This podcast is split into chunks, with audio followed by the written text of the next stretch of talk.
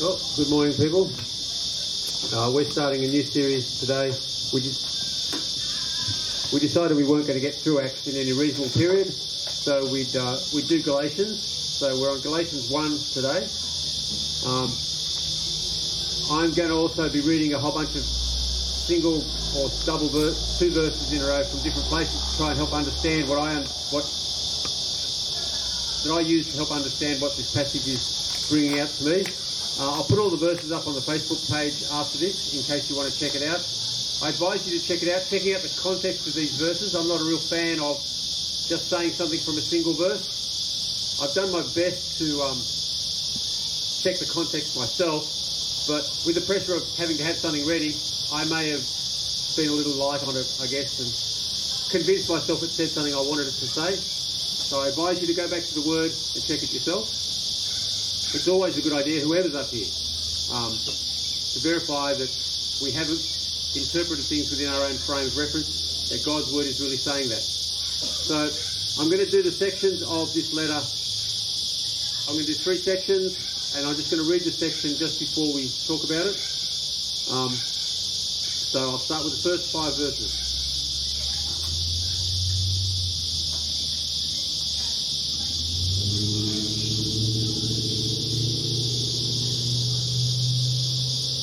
Paul, an apostle, not sent from men, nor through the agency of man, but through Jesus Christ and God the Father, who raised him from the dead, and all the brethren who are with me to the churches of Galatia.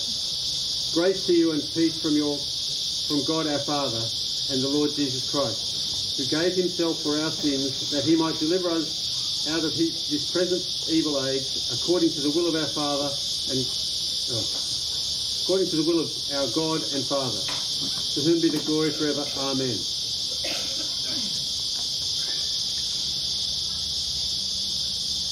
So I don't know how long it is since you got a real letter. Um, it's quite a long time when I've got anything in my mailbox other than a bill. But when you get a personal letter that arrives there, I always look at the handwriting and say, do I recognise who this from? Who this is from? I'm always trying to work out who it's from. If I don't recognise the handwriting, I turn it over and read the return address. And if they haven't bothered to do that, as soon as I open it, I go to the end to see who it's from. Now, the letters in in the New Testament times were written on scrolls. So rather than waiting until someone opens, rolls all the way to the bottom to find out who it's from, Paul's introduced himself at the start. He's given a brief summary of his credentials. He's an apostle. He's sent by God, which he's very big on. He's, sent by God, not by man. He isn't there because somebody has sent him. He's there because God has sent him and given him that role. He also summarises what he's going to say later on. Like any good business report, he, in case people don't get to the end, he wants people to know um, why he's um, why he's writing, which is in the next couple of verses. But this this passage interests me because it said God it was there to deliver us from this present evil age. I spent a lot of time on the bus this week thinking about what does this evil age mean? Why do we why does he refer to it as the evil age? So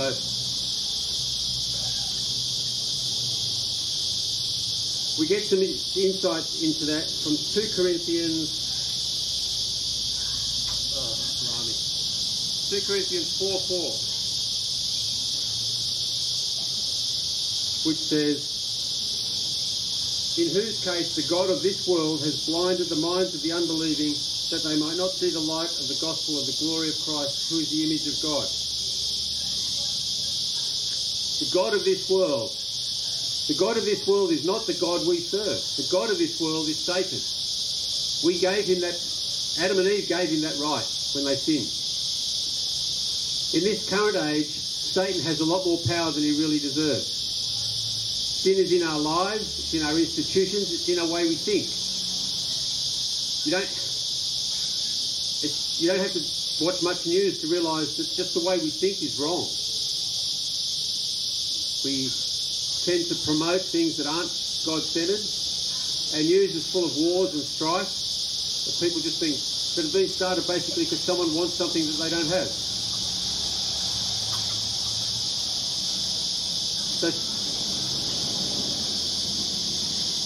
So to be delivered from this current evil age means something else. It doesn't mean we're taken out of it.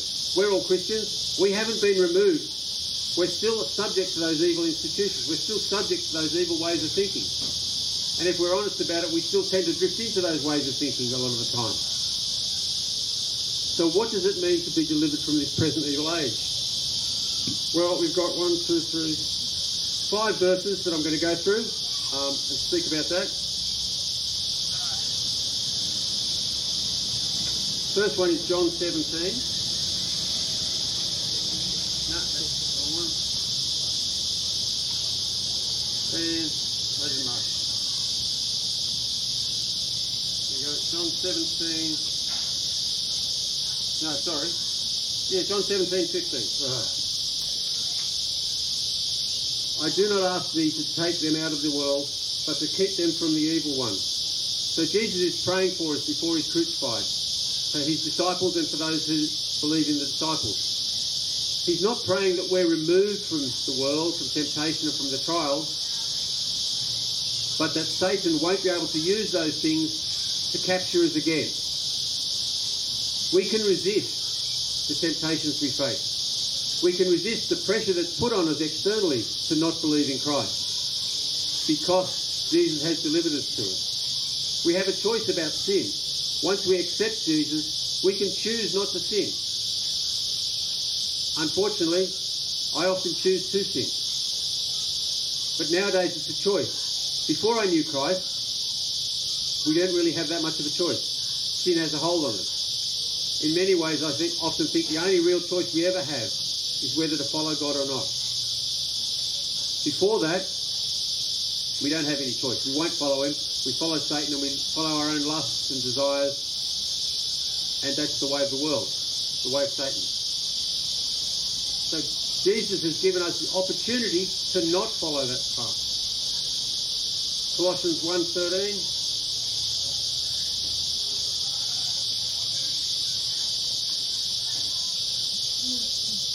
For he delivered us from the dominion of darkness and transferred us to the kingdom of his beloved Son. So part of the deliverance is we are no longer part of Satan's kingdom. We have moved into God's kingdom. Not the final version of God's kingdom. There's an intermediate stage between Christ coming the first time and, and the second time. It's not until the second coming that the full kingdom is implemented and we actually experience it in its fullness but we're partially there. We've got one foot in the kingdom. And we're trying to lift the other foot out of Satan's kingdom, but it still influences. Then Hebrews 6 5 says,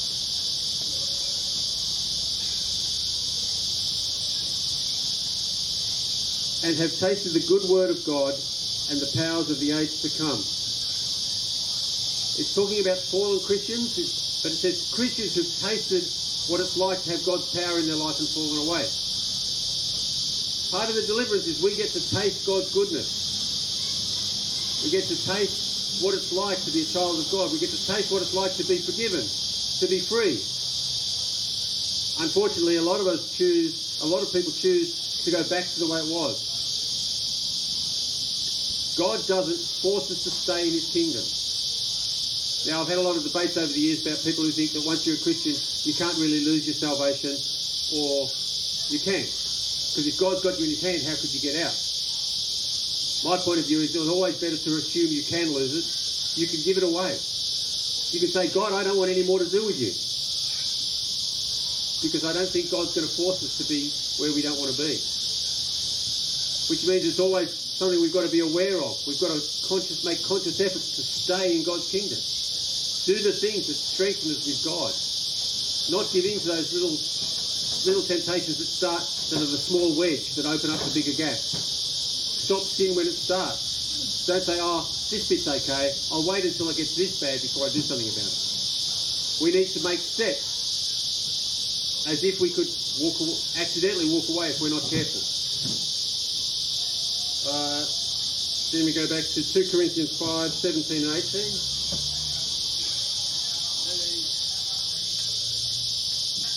says, Therefore, if any man is in Christ, he is a new creation.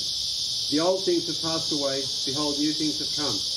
Now all these things are from God who reconciled us to himself through Christ and gave us the ministry of reconciliation. When we become Christians, we become a new creation. So we're not the old person that we were before we were Christians. God's given us the opportunity to be something new. And he's given us a ministry, that ministry of reconciliation, seeking to bring other people into the kingdom, to reconcile them to God. That's part of the function of being in his kingdom. Some of us are better at it than others. I'm one of the not so good at it. Because that requires talking to people, not so good at that. Um, particularly people I don't know. And then Romans 12, 2, uh, which is, and do not be conformed to this world, but be transformed by the renewing of your mind, that you may prove the will of God, that which is good and acceptable and perfect. Part of the deliverance we have is we now have the ability to be transformed into the person God wants us to be. Before we didn't have that option. Now we can choose to be the person God wants us to be. Or we can choose not to be. There's another verse which I didn't put down where Paul says that the person who was with him has fallen back in love with the world and gone away. Be wary, my brothers and sisters. We could fall back in love with the world. Often the way you hear Christians talk about their lives before they were Christians idealises what they were how much fun it was when they were partying with all those drugs and stuff. They forget why they left it. They forget the emptiness that it was bringing to them. Be careful how you speak about your time before you're a Christian. Otherwise, you'll end up idealising it. You'll forget the reason you chose to leave it. Remember instead the reasons, the struggles you had that caused you to turn to God. And hold on to that. And I hope we all make the choice to stay free. Because I think it's a danger that one day the world we live in, it's not as hard as the world Paul lives in, it's not as hard as the guys in the Philippines. We live in a, very comfortable world. And it's easy to say, oh, I've got, I've got my big TV, I've got my pool out the back. Maybe, yeah, maybe the world's not so bad. Maybe I'm pretty comfortable, and I'll stay pretty comfortable. God's just asking me to do hard stuff. Nah, no, I don't think I'll put my feet up. I think I'll relax, relax a bit. That's dangerous, and that's that's that's our world is sucking us away into comfort and um, and ease. Because sometimes God wants us to be disciplined. So verses six to ten is, his, is Paul's brief summary of what his letter is going to be about.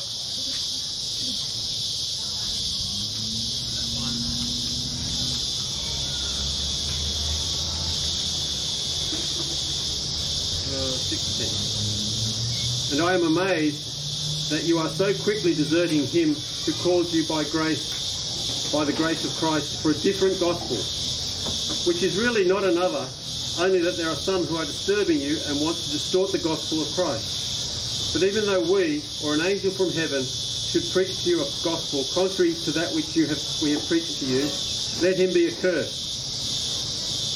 As we have said before, and so I say again now, if any man is preached to you a gospel contrary to that which you received, let him be accursed. For am I now seeking the favour of men or God?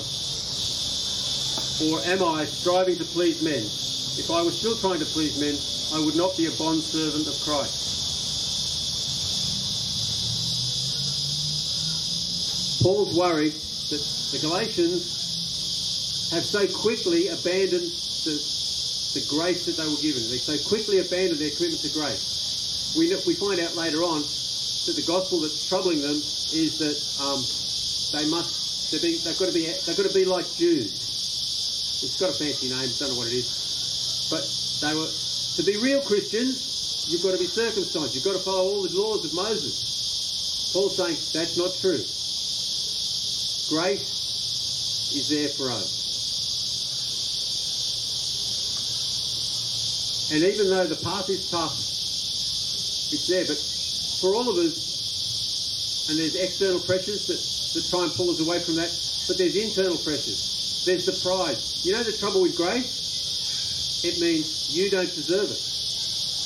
And you can't deserve it. You're not good enough. You can't work hard enough.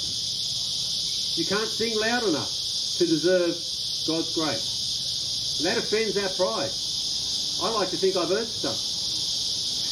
I like to think when I get my pay packet that work's getting value for their money. Actually, I hope they're getting more than that value and they give me more later on. But, but we like to think that we've earned it. We like to think that we are owed something. So the summary is basically there's something pulling these Galatians away from grace. And that's the, that's the thing we have to walk against. We don't, don't so much worry about the specific of following the Jewish law. That's not a big thing in our thing, in our in our culture. But there's lots of things that pull us away from grace. I'd suggest that if your ultimate motivation for doing anything in service of God is that you must do it to be a Christian, or you must do it to stay in God's good grace, then that's pulling you away from grace. I see your ultimate motivation. For example, I, I strongly believe I need to come to church on a regular basis. I believe God told me I need to be here. So in my head, I say I have to go because that's how I work. Do I feel like coming? Not necessarily. Do I think other people have to come to be Christians? Not necessarily. This is something that I need. And I'm doing it and I'm making the language that I have to, to because but ultimately I want to do what God said. If there's this slight difference. I'm not doing it because I have to be to be a Christian. I use the language I have to to make me because I want to be here and do what Christ wants. When we're acting and we're following God's will, ultimately we need to want to be doing it. We shouldn't be guilted into doing it. No one should be able to say, oh, look, you need to teach Sunday school because God's done so much for you, and if you don't, you're probably not a real good Christian, you're probably being selfish. Do we want to follow God? He's going to ask us to do some hard stuff, and it won't feel like it. He asked Christ to go to this cross. Jesus didn't feel like doing that, but he wanted to obey his Father, so he did. Christ may ask us to do stuff we don't want to do. Are we willing to do that? The motivation has to be we want to obey God, not that we have to. Because as soon as we have to, we're not relying on grace anymore. We're falling back on our pride. Because we can now achieve something. If I teach lots of Sunday school, I'll be a good Christian. God will owe me. One of the things in my life that says when I've drifted away from the principle of grace is when I'm driving along and the lights are all against me and I'm late for this meeting or I'm late for that. And I say, God, what have I done that you're doing this to me? Well, he could roll out this great long list of things I've done that might deserve this sort of punishment. But it shows that I'm saying, God, you owe me. As soon as I think that, I'm moving away from grace. God does not owe me anything. He extended his grace to me. I don't deserve it, I can't deserve it, and I can't earn it retrospectively by being super good after now I'm a Christian. We still need grace. And the other interesting part about this summary is he calls himself a bond, well, this version's bond servant, but the better translation seems to be bond slave. In Deuteronomy we read that if a, a Jew had got on some big debt, so he went into slavery for five years or seven years, another Jew had to free him after seven, saying the debt's now cancelled. But different times, the person being freed could say, actually, I want to stay in your employ. I want to remain your slave because life's hard out there. You treat me well. When I'm with you, I have food. My family's secure. I'm likely to make another. I'm willing to be your servant forever.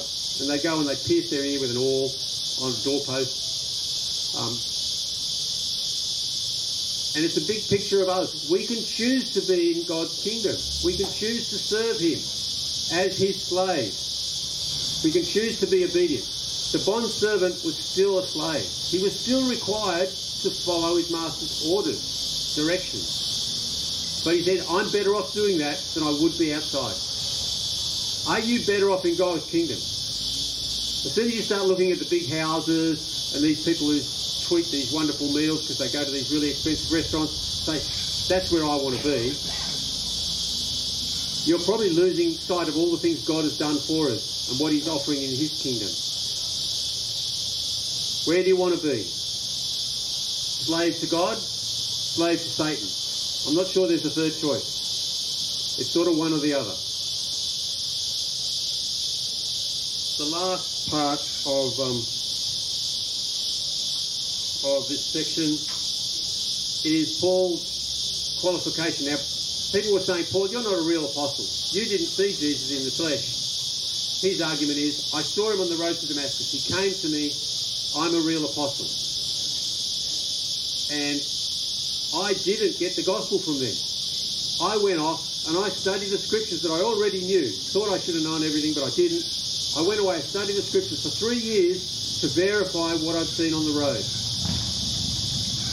Paul was well versed in scriptures, but he wanted to see that the teaching God had given him was correct. One of the reasons I urge people to go back and when they hear stuff here that impacts them, go back, look at the verses and make sure it was right. Make sure the person up here isn't just saying stuff that makes you happy or conforms with your worldview. What does the scripture say? Did they read it right? Not one of us up here is perfect enough that we're always going to be right and interpret the scripture correctly. We all have our own frames of reference, our own things that are bothering us, and our own beliefs that we sometimes read into those scriptures. Read them. And if you find something's wrong, check with someone else. Come up and tell the person, I think I didn't understand how you can interpret the scripture that way, or maybe it could have been this. Talk about it. If the person says to you, oh, don't be stupid, of course I'm right, and you're, you don't know anything, you should probably come to the elders and say, look, we've got a real problem here. Um, because that says something about them, not about you. We always need to be open to the fact that we could be wrong in the way we've read Scripture.